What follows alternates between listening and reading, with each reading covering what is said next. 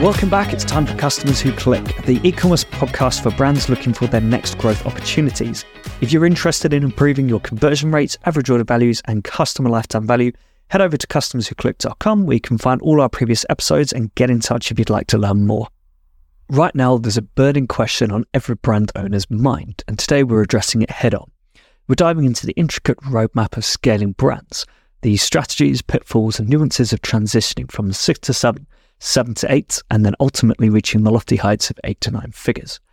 To guide us on this journey, I'm thrilled to introduce two titans of the industry, Blake Pinsker and Torii Rowe, representing Dream Labs, where they've overseen monumental growth trajectories for the brands they work with. Let's roll up the carpet for them and get started. Hi, guys. Thanks for joining me today. Do you mind introducing yourselves? Give us a bit of your background and how you've got to where you are today. Absolutely. Yeah, my name is Blake Pinsker, and I am the founder of Dream Labs. My background spans in e commerce starting back in 2013. I was an early e commerce marketer, I guess you could say. I started working as the first employee for a company called Movement, which went on to become one of the fastest growing e commerce brands of that time. We were early adopters to Shopify, Facebook ads, the full gambit, and we scaled from ground floor bootstrap company to ultimate $100 million exit in 2018 on the back of selling watches and fashion accessories. So through that process, I was fortunate enough to really get my hands on almost every aspect of the business. I got to learn ins and outs. I got to spend million dollar annual marketing budgets on everything from Facebook ads to influencer to TV. So I really learned during that time, you know, what one, what digital marketing was all about, what worked and what didn't. And then once we sold the company in 2018, I wanted to then take what I had learned there and rinse and repeat for other brands. So I started Dream Labs, where we do mainly performance marketing for brands, Facebook, Meta, Instagram, TikTok, paid social, and then also creative production for all those platforms. Okay, cool. Torii, do you want to Yes, sir. Thanks for having us. Yeah, my name is Torii Rowe. I'm the head of acquisition over at Dream Labs. Yeah, my background's a little different. I came out of being a police officer for almost five years in 2017 and started a men's premium jewelry company called Mansion with my best friend Faraz. So during that time, we needed someone to run paid media, and we couldn't afford to pay someone else at the time after I just left my job and everything like that. So I decided to jump back in and I go back to school on YouTube and started learning how to do paid media. No better way than, you know, attaching your credit card to the ads manager and seeing the dollars leave your own bank account. Along that way, I ended up meeting Blake as he was the uh, talk around town of creative agencies and things like that of, you know, who to get the best creative from. And obviously his success over at Movement with the $100 million acquisition kind of told us what, what we needed to know that the guy knew what he was doing. So along that way, met up with Blake. We ended up teaming up and figuring out that, you know, he's really good at creative. I ended up taking on some clients along the way with Mansion and figuring out I kind of had a knack for paid media. Ended up doing pretty well. I've probably spent about half a billion on Meta. Nice. yeah. So quite a few dollars to learn from. And now we're here. Sweet. Yeah. I think uh, like learning to do it yourself is really important.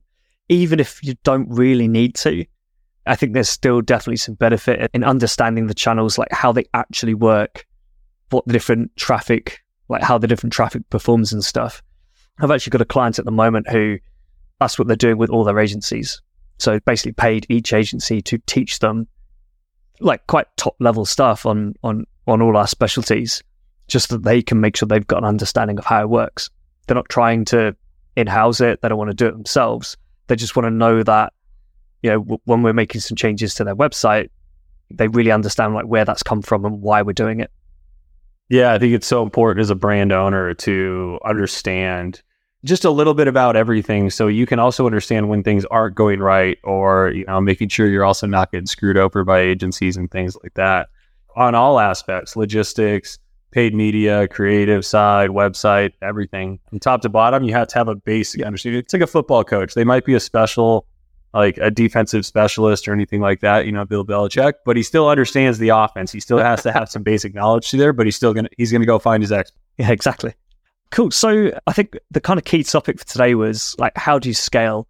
How do you scale an e-commerce brand all the way up to like nine figures? And I think you know it's something I've discussed with someone before. Actually, when we were talking about tech stacks and how to structure your tech stacks, there are the different brackets, right? So you know, certain times you want certain tools in place, then you'll add some more, then you'll upgrade some more enterprise level stuff. So I think you know, first to begin with, we'll look at you know how do you scale from like a six figure business one that's probably got you know product market fit, doing pretty well. How do you get into those seven figures? Yeah, yeah, I'll take that. And I've been thinking about this too because I think this is one of the things our agency talks about. Whether you're just launching or you're a seven figure brand, you want to get to eight or eight and you want to get to nine. Our job is to take you there. So I actually think the six figure range that's not success yet. I don't think you've had any sort of proof of concept at that point. Not that it's easy, but I certainly think going from six to seven is proof of concept stage. And I suggest everyone at that okay. stage to to figure out whether you have proof of concept or product market fit at that stage. You need to reverse engineer what other people in the space are already doing and what other people and leaders in the D2C space are doing and how they got there. Try to follow that playbook. So so on on that, you know, how far above you do you look? Well, I think sort of you know first you're doing stories kind of um, all over the map. That even if a company is a fifty million dollar company now, you could try to go back and research what they were doing at an early stage. Whether it's listening to the founder okay. interview talk about it, whether it's scrolling back a few years on their Twitter and trying to find as much information as you can, or getting on a call with them, trying to figure out. You uh, know, there's thousands of merchants get on a call with a few of them and see what patterns you could pick up on how they got from six to seven. What channels were they? What channels were they using? Who were the first people they hired? What are their biggest learning lessons? Right? Where, where, they, where should they invest most of their money? These are the questions you want to ask. I'll tell you straight up. If you're not able to get to six to seven on Meta, on the back of Meta, you probably don't have product market fit. and that's how typically everyone is doing at D2C. Six to seven is there. There's rare occurrences where someone will do it through like influencer posting or something like that. If it's a certain type of celebrity brand or something, the majority of brands are getting from six to seven and seven to eight on the back of Meta. And so that's where I would start. I would try to learn the ins and outs of it, like Torii did with his brand. He figured out how to be the best media buyer on the map, right? And he religiously yeah. studied it until he understood it so well to where w- even when we were running media for his brand, he said, Well, I said, you know more than our media buyers. Come work for us. um, and that's what you have to do at that early stage. You have to learn how to get to six to seven. And if you can't get there after trying to invest in Meta, I would definitely take a good hard look at product market fit and see what's what the issue is there. Because it's yeah. not the platform. It's likely something wrong with the product or price point. Yeah.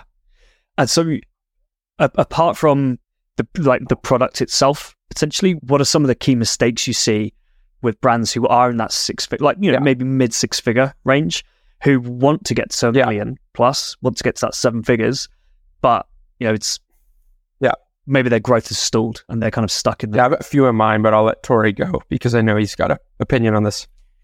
Yeah, you're good. Yeah, I look at things as like data. Like I'm a data driven guy, obviously being on the back of Meta and things like that. So I think most people make the mistakes of just either lack of knowledge of where things are falling apart for them. So, mm. or like, and so kind of what I'll kind of dissect that first. So, so what I mean by that is like you have obviously we know the golden rule: sessions times AOV times conversion rate or sessions times conversion rate times AOV. That's where you get your orders. If you're sitting there at six figures, like a month or whatever, a hundred thousand dollars a month or whatever it may be, or a, you know, a couple hundred thousand dollars a year, it's you have to look at like, okay, we're doing 50 orders a day.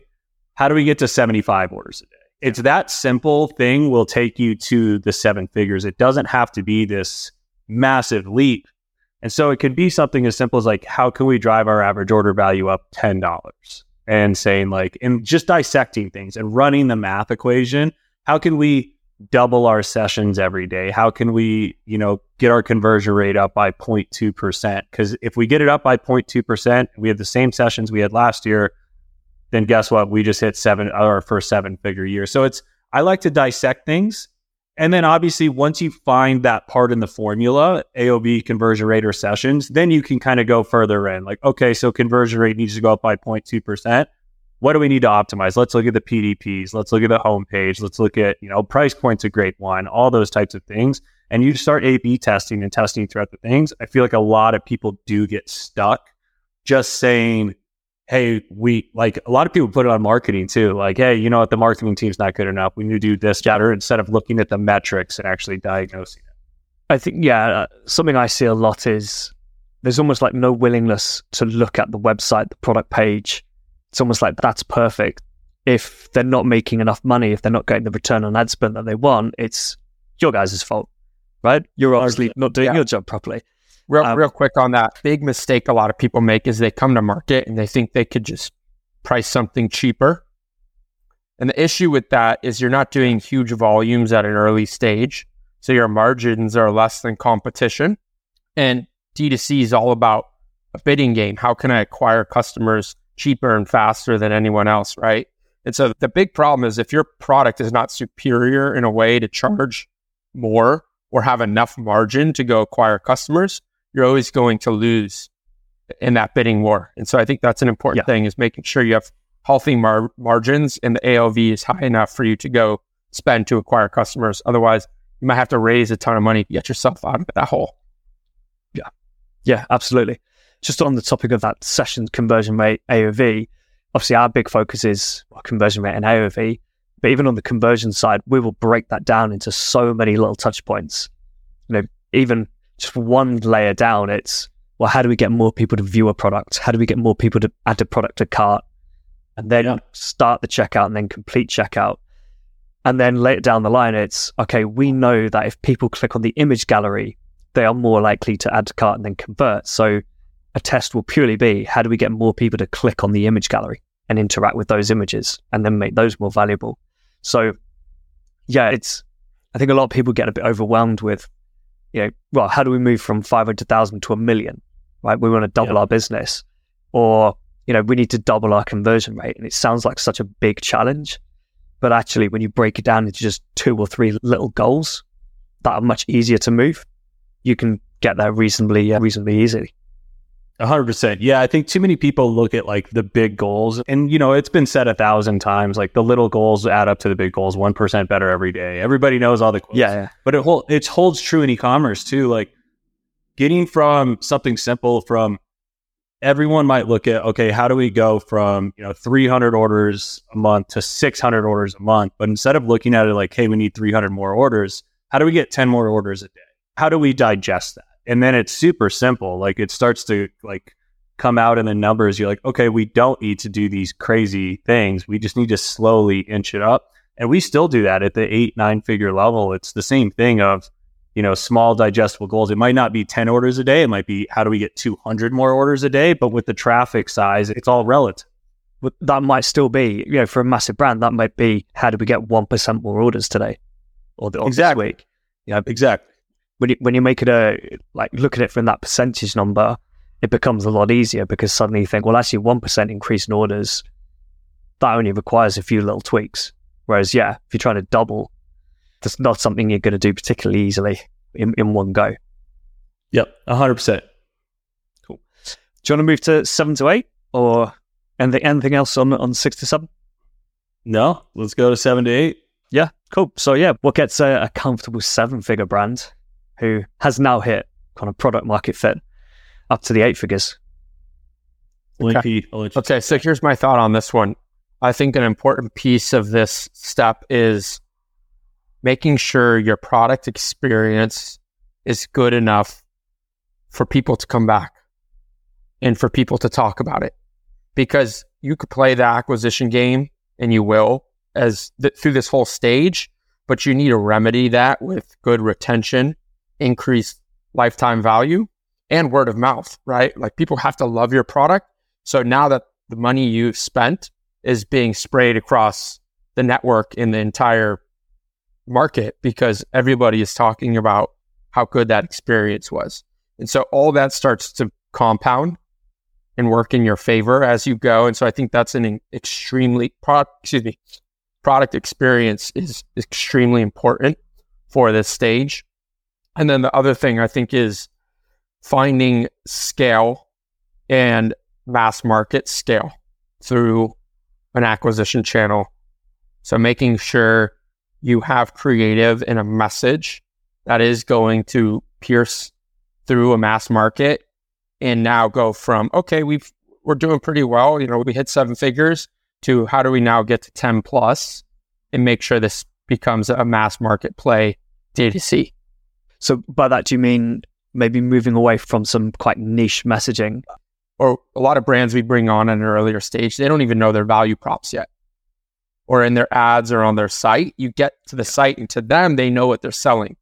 But to cold traffic, they have no idea. So you have to spoon feed it to them. What are they going to get out of that product and that experience? And so trying to hone in on that, I think is what's going to allow you to go from the brand where you have the early adopters who just get it to the next stage where people now come to your site and they are convinced to buy in because your marketing or your messaging is that good. Yeah. I think, uh, yeah, on the kind of product activation side, you know, there's so many brands who, within days of you making an order, they're already hitting you with emails saying, you know, come back, place another order, or you know, have you checked out these new products we've just launched and all this sort of stuff. And you've probably not even used the product yet or not had a chance to properly experience it. So not only does that have a bit of a negative experience on you anyway, but they're not putting any effort into helping you activate with the product and really understand it. Uh, I spoke to a brand called Air Up on here a while ago. It's it's like a scent based flavoring for a water bottle. But had, they, I think they have their own water. You have to use their water bottle for it because of the way it works. And what they realized was they have to get people to have that perfect first sip with the bottle because if they don't get that right, then they might still be able to educate that person, but that person's already had the negative experience, which makes them go, is this really worth the effort? Like they, you know, they'll make those tweaks and suddenly they'll go, oh yeah, this does taste really good, but it seems like a lot of hassle right? So they put loads of effort in the unboxing experience and the emails and everything into making sure people understand how to use the product properly. I don't think nearly enough brands do that. Absolutely. That's that's, a, that's an interesting product. I might have to look these guys. Up. Yeah, it's a, that's a cool one. It's pretty cool. So I guess what about the? I mean, I know we've kind of touched on mistakes there as well. But are there any other mistakes? Would I guess like maybe do brands try and overstretch a bit you know, when they're hitting that million dollar mark and thinking, okay, this is good, we've got a good business here. You know, is that is there that temptation to suddenly start opening up way more channels and, and just overstretching the business? Yeah, I think there's a lot of things that happen. This I think the seven figures is probably where people make the most mistakes because you've seen some type of success. So some people, including myself at one point, you know, you think you got it dialed in, you know the next steps to get you to like, you know, 10 million, eight figures, whatever it may be. And you know, you might launch too many SKUs. You try to go to too many acquisition channels. You try to sell everything on your store instead of just leaning into your best sellers. Yep. Things like that can absolutely kill you. Inventory is something you'll see at every single level from top to bottom that people always make mistakes on. A lot of people make those mistakes at, at the seven figure level for sure because you think like how do we get more sales like i mean a hydro flask, for example, you're like, hey, how do we get more sales? Hydro Flask didn't go release 25,000 new products and be like, okay, this yeah. is going to be what takes us to the next level. No, they might have did some colorways and things like that, a little couple different sizes, but they leaned into their best sellers. They leaned into what was best.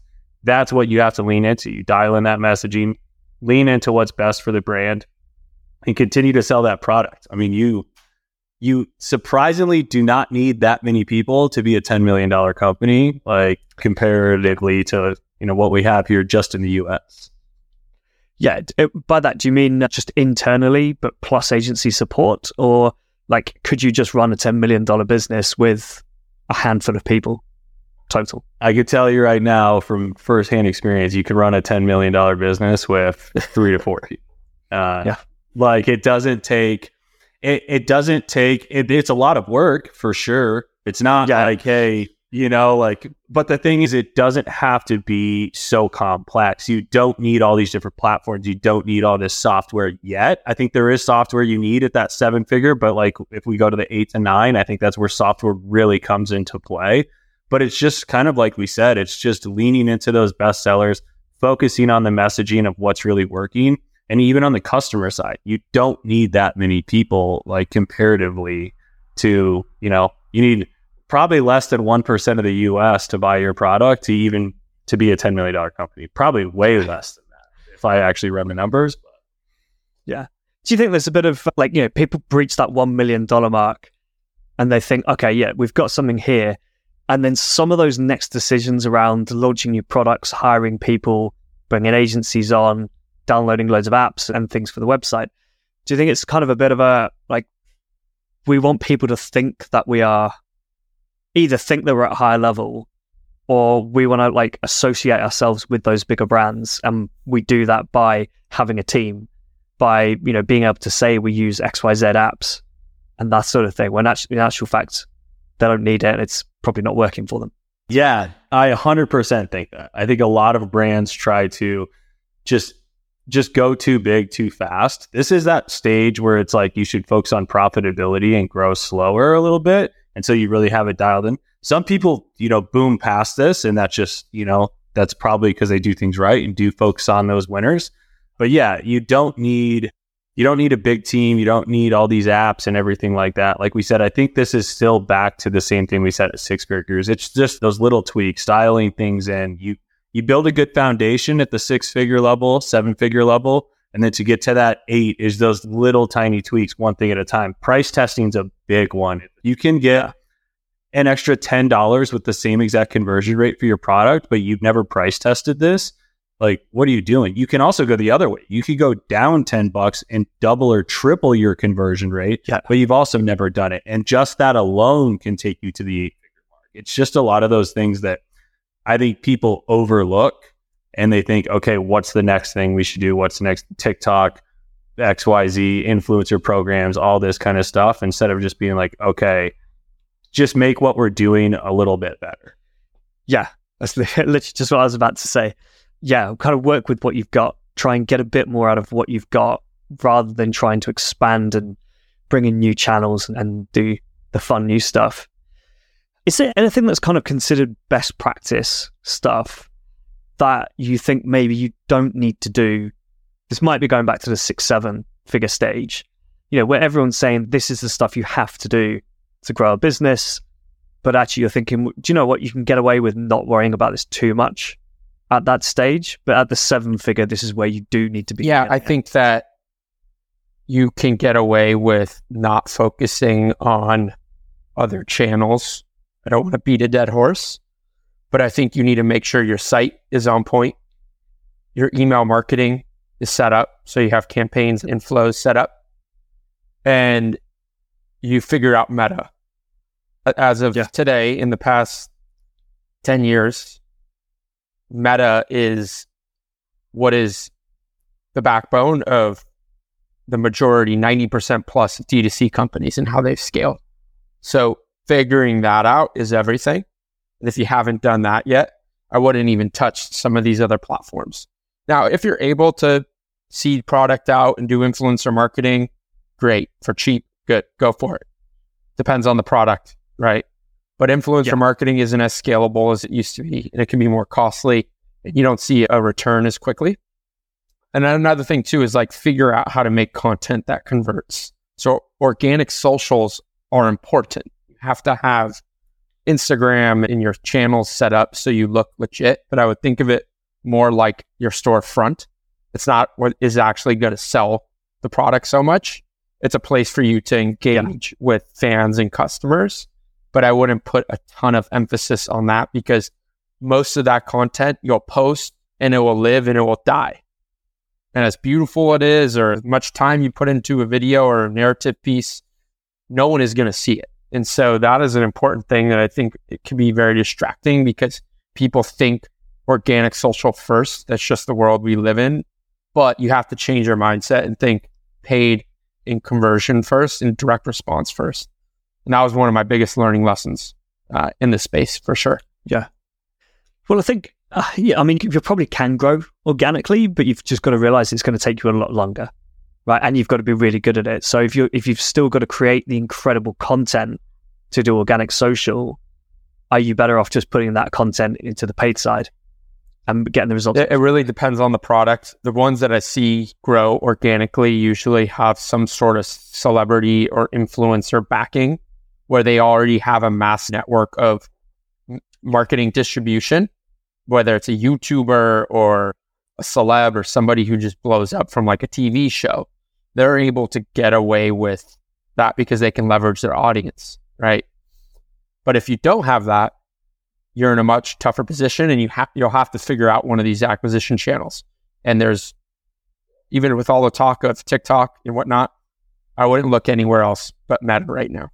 Just a on the female women's beauty brand, that might be an exception to the rule, but TikTok will still be very inconsistent, and Meta will will be yeah. consistent once you figure it out. Just on on the organic side, uh, yeah, I agree with you. It's like a yeah shop front. People don't really see the content. One thing we advise brands to do is just try and keep the page alive. So just make sure you do post. You know, if it's Instagram, just post once a day. Just put something up there. You know, obviously, make it reasonably decent, but get something out there. If you've got the ability to do stories, just try and put something live like once a day so that when someone does land on that page to check you out, because people do, right? They go have a look at your Instagram page to see if you're legit. If they see a live story, if they see a post from today, if they see you're verified, those are all things that make them go, okay, this is a legit brand. I'm going to be happy purchasing from them. What about eight to nine? What changes here? Yeah, I think eight to nine of course, if you've already figured out the product experience piece and the word of mouth piece in the previous level, I guess we'll call it, from yeah. seven to eight. From eight to nine, I think an omni channel approach is extremely important, where you're now looking for other channels for people to discover you, whether that be retail, whether that be brick and mortar.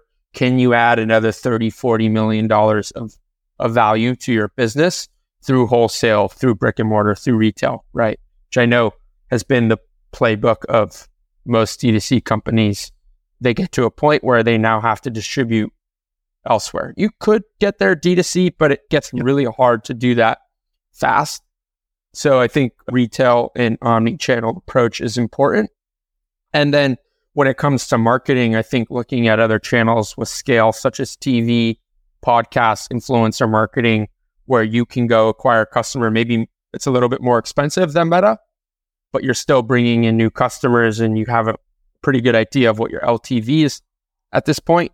So you're able to do that. You're able to spend a little bit more to acquire people and you find scale and new people top of funnel that way as well. And then lastly, I'll say that I think that making sure you're able to build a moat around your product so people are trying to recreate it and knock you off. And that's a problem a lot of people have once they get to a certain size. If you don't grow quietly, there will be competition trying to take bits and pieces from your market share. And so I think having that brand experience and that product where you could build a moat around what you're doing becomes extremely important. Yeah, I mean, the example that pops to my head is, is True Classic the t-shirt brand, doing amazingly well. I think someone said they're on track to do about 300 million this year, just selling plain t-shirts. I used to see loads of ads for them on TikTok, really good ads. Went through to their website, you get that same sort of experience on their website where they're just reinforcing all their messaging. And again, and now, probably like nine months later, from when I first came across them, I'm now getting ads for at least three or four other brands in that exact same space who probably don't have quite as good a message and marketing, but you can tell that they've seen the growth that True Classic have got and said, yeah, we want to bet that.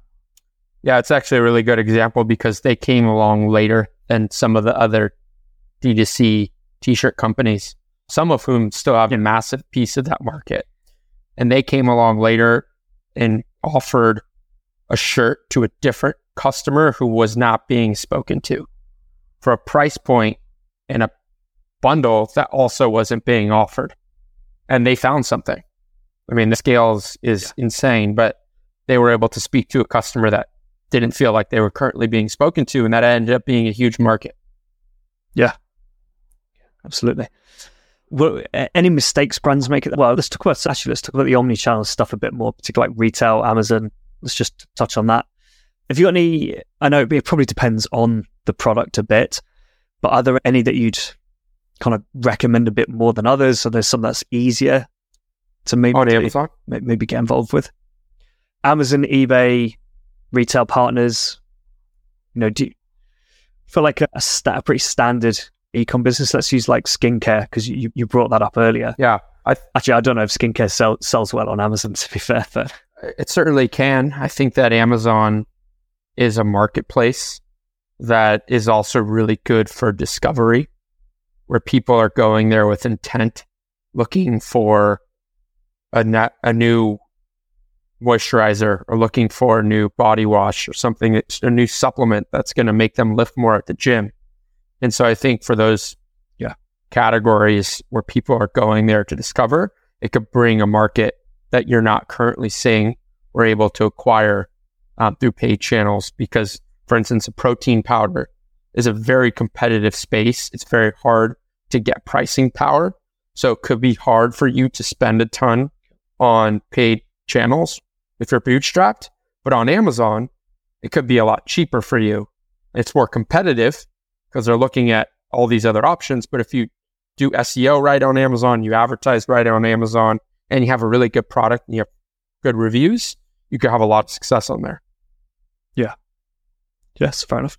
Sorry, do you want to add anything on going from the eight to nine stage? I think Blake kind of hit the nail on the head there. I think eight to nine is a lot of retail, a lot of wholesale stuff like that. Also, just having a very strong brand. I mean, if you look at most of the companies that have gone to that state, like best direct to consumer company of all time, in my opinion, Lululemon. Like they and they're still D2C. I feel like a lot of people say they're not, yeah. but like they own every retail store they're in. Like they don't, you can't go buy them at Nordstrom and stuff. Like that's direct to consumer. They own the entire pipeline from start to back. And I think their value, their market cap's like 46 billion right now or something. Like, it's insane. It's, it's insane. They're the best D2C company of all time, in my opinion. And like, they still like, they're not on Amazon. They're not on a lot of stuff. Like, it's just they have a very strong brand, a very strong product. They know their product market fit and who they're advertising to. And they've stuck by that. They also haven't gone like too far and too crazy with like their product releases and stuff. Like it's kind of stayed around the same type of stuff. Obviously, they've made a lot of expansion in their SKUs, but still, like they're not doing crazy things over here to be at $46 billion. Like they're not a department store that's selling like everything. It's just, you know, they're still in their niche. They're still in their niche at the valuation they're at. Yeah. I suppose just talking about SKUs for a minute because it, it, it, came up early in the conversation about brands who you know suddenly just add a load of SKUs to their to their inventory. I think around the seven seven figure mark. Obviously, I think for a lot of brands, it's useful to have you know m- maybe a handful of hero products and then maybe a handful of complementary products that make sense to buy with them, and you can use those to bump up AOV. At what point would you say is it kind of the eight to nine figure mark that you're thinking okay maybe, maybe we can open up like this other category which does make sense for us but it is a new set of products?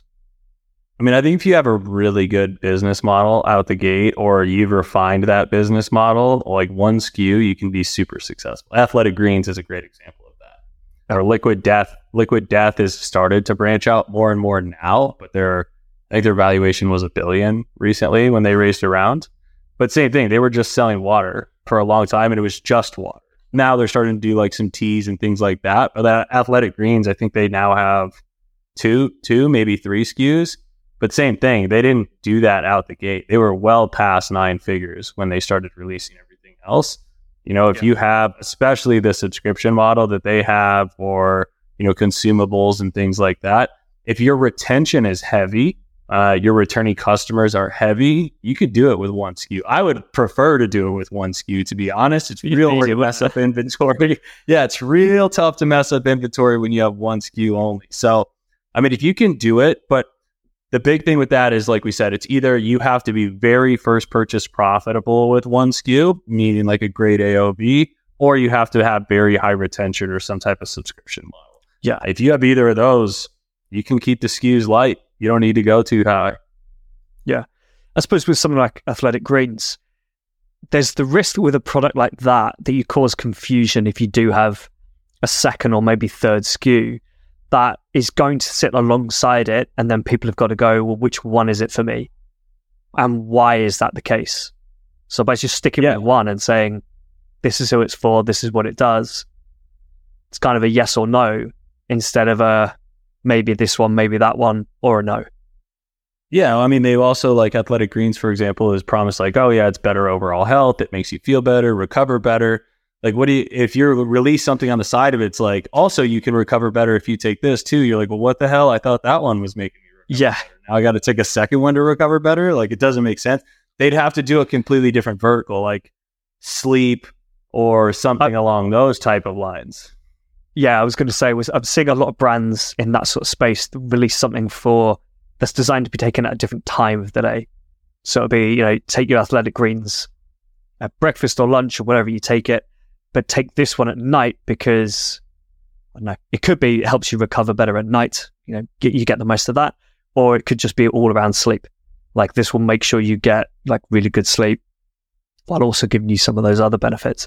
But yeah, if they came out with something else that was like, oh, this is really great for recovery because it reduces inflammation or something, you might be thinking, well, was that product not doing it? And I suppose if you're getting what you need from that product, it's really hard to switch you across to something or, or add on something that's quite similar. Whereas the sleep thing, at least you're positioning it as a different product. Cool. A- anything else you want to add on the moving from eight to nine? Good on my side. Yeah, cool. Just before we finish up, then, if you've got, could you, if you could pick the brains of anyone in the e-commerce space, who would it be? Fantastic question. If I could sit at a dinner table with e-commerce type of people, one, even though it's not e-commerce, but it's tech, I'd have to put Elon Musk at that table. I think he's the smartest man in the world, and he started PayPal and now is running one of the biggest social media platforms in the world. And so I think that is related enough to put him at the table. I would have to say the founder of Revolve. Okay. Because I think they are also one of the best D2C success stories. And I'd be interested to pick his brain. And I would have to say the rest of the table, I'd put some of my best friends. Jake, the founder of Movement, who's one of the best and brightest people who's done it in this space. Nick and Nick, the founders of Truff, who are brilliant in crushing it in their business. And uh, Steven Borelli, the founder of Cuts, who also is just a straight savage. and whenever I talk with them, yeah. I feel like I'm smarter when I walk away from those conversations. So that would be my dinner table. Yep. Sweet. Sorry. Yeah, I think Blake's kind of he's on to a good one. I think what's surprising is the people I used to look at when I first started. Blake obviously started in 2013, long before I did, five six years before me. A lot of these people we envied and stuff like that. I still am impressed by them, but we've already reached out to them. We've already spoke to them and tried. And that's one thing that I would recommend people do along the way is those people you do look up to and want to have at your dinner table, hit them up. Like Jake Kassan's a great example founder of Movement. I used to look up to him so much. Had some great conversations with him. Steven Borelli, same thing, absolute animal. But if I had to go outside of our friend group, outside of the people who you know we've spoken to, I think it's Greg Fass or Greg Foss, who is the VP of marketing of Liquid Death. You know, me living on the marketing side, the data is one thing that I'm very good at understanding. I would say like I'm up there with some of the best, but what he's done is not data driven. Maybe it is to an extent that I don't understand, but the way that he's positioned Liquid Death and like the actual marketing of Liquid Death and knowing like to play off the virality of things, it's Yeah. just such a cool thing that he's done. I'm very impressed with that team across the board.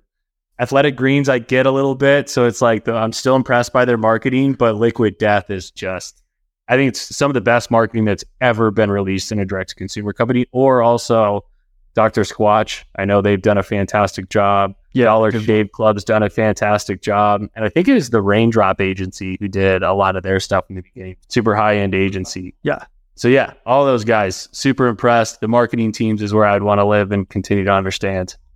I'm gonna I'm gonna throw in two more just because I think these are also good brands for research. But I think Gymshark is up there. I've met both Ben and Noel, and they're super bright, and they are one of those outliers that grew off pretty organic community and influencer marketing. They harnessed the Yeah. online fitness community at the dawn of it, and became the brand of that community, which ended up like fresh, Fresh Clean Tees ended up being one of the biggest, sorry, one of the biggest communities you could get behind, right?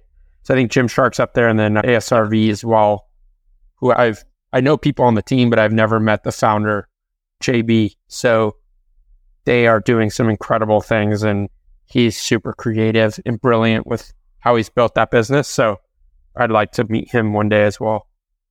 Sweet. Yeah, all sound good. Finally, just before we finish up, have you got one final piece of advice for brands? Yeah, I'd say never stop learning. That's probably the biggest thing. And I know it's like cliche and stuff like that, but even the eight, nine figure guys are always still reaching out to other people, always asking questions, always trying to figure out like even if you're looking at another nine figure brand who's done it, they're asking questions of like, hey, how what have you guys done? Because you're always missing those pieces. It's really hard to try to figure out everything by yourself. Surrounding yourself with a good team, uh, surrounding yourself with you know good mentors and acquaintances and things like that that you can reach out to. Everyone comes into trouble at some point, even like at the six figure, seven figure, every level you get yourself into trouble. You feel like your business is about to end and you're like, we're going to go bankrupt this at the end of it. We've all felt that pressure. And one of the easiest ways to get out of that pressure is speaking to someone because they're going to also tell you, like, oh, yeah, we've been there. We've done that. This is what we did. This is how you should try to look at things, or they can help you diagnose things. I would just say continue to learn, continue to ask questions. That's what takes you to that next level and will continue to take you to the next level. Yeah. I mean, my experience with that is generally people are happy to talk, Mhm. right? Unless, I mean, unless maybe you're a tiny brand that is doing nothing, you know, you're going to struggle to reach out to someone who's at a nine figure brand. But generally, yeah, if you speak to someone who's a level or a bit above you, that or reach out to them, they're generally happy to chat, happy to give some advice. You know, I've had that on the agency side. I- know people D2C who have done that as well. Yeah. Even in like the same category. Yeah. I'd have to say, first and foremost, get really good at reverse engineering.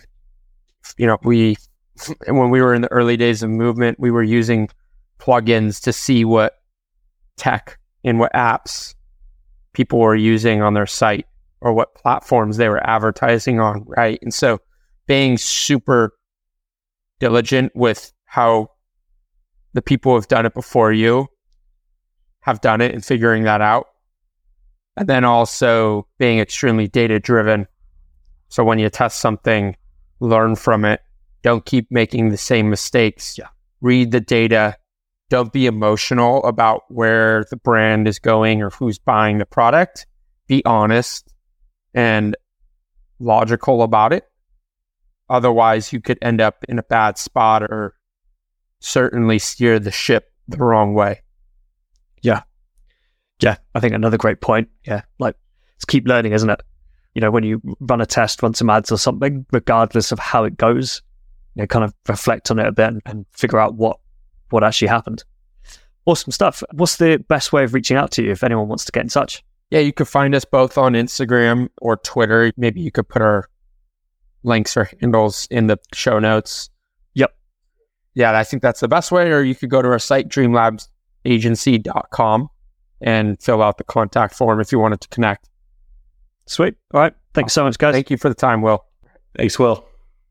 As we wrap up this episode, here are a couple of golden nuggets to remember as you scale your brand. First, always ensure you have a solid foundation. Growth without stability can quickly spiral out of control. It's like analytics. If it's not set up right, it's a potential minefield. Next, while it can be tempting to open up new channels and expand the product lines, it's essential to stay grounded and focus on what is working. It's perfectly possible to scale a business on Meta alone with just a handful of products, so don't be tempted to stretch yourself too early. To continue the conversation or deep dive into the expertise of Blake and Torii, seek them out on LinkedIn. For podcast related inquiries, thoughts, or guest suggestions, shoot an email to will at customerswhoclick.com or hit me up on LinkedIn. Coming up, David Perry is going to educate us on the new way to do dropshipping. But until then, keep those customers clicking.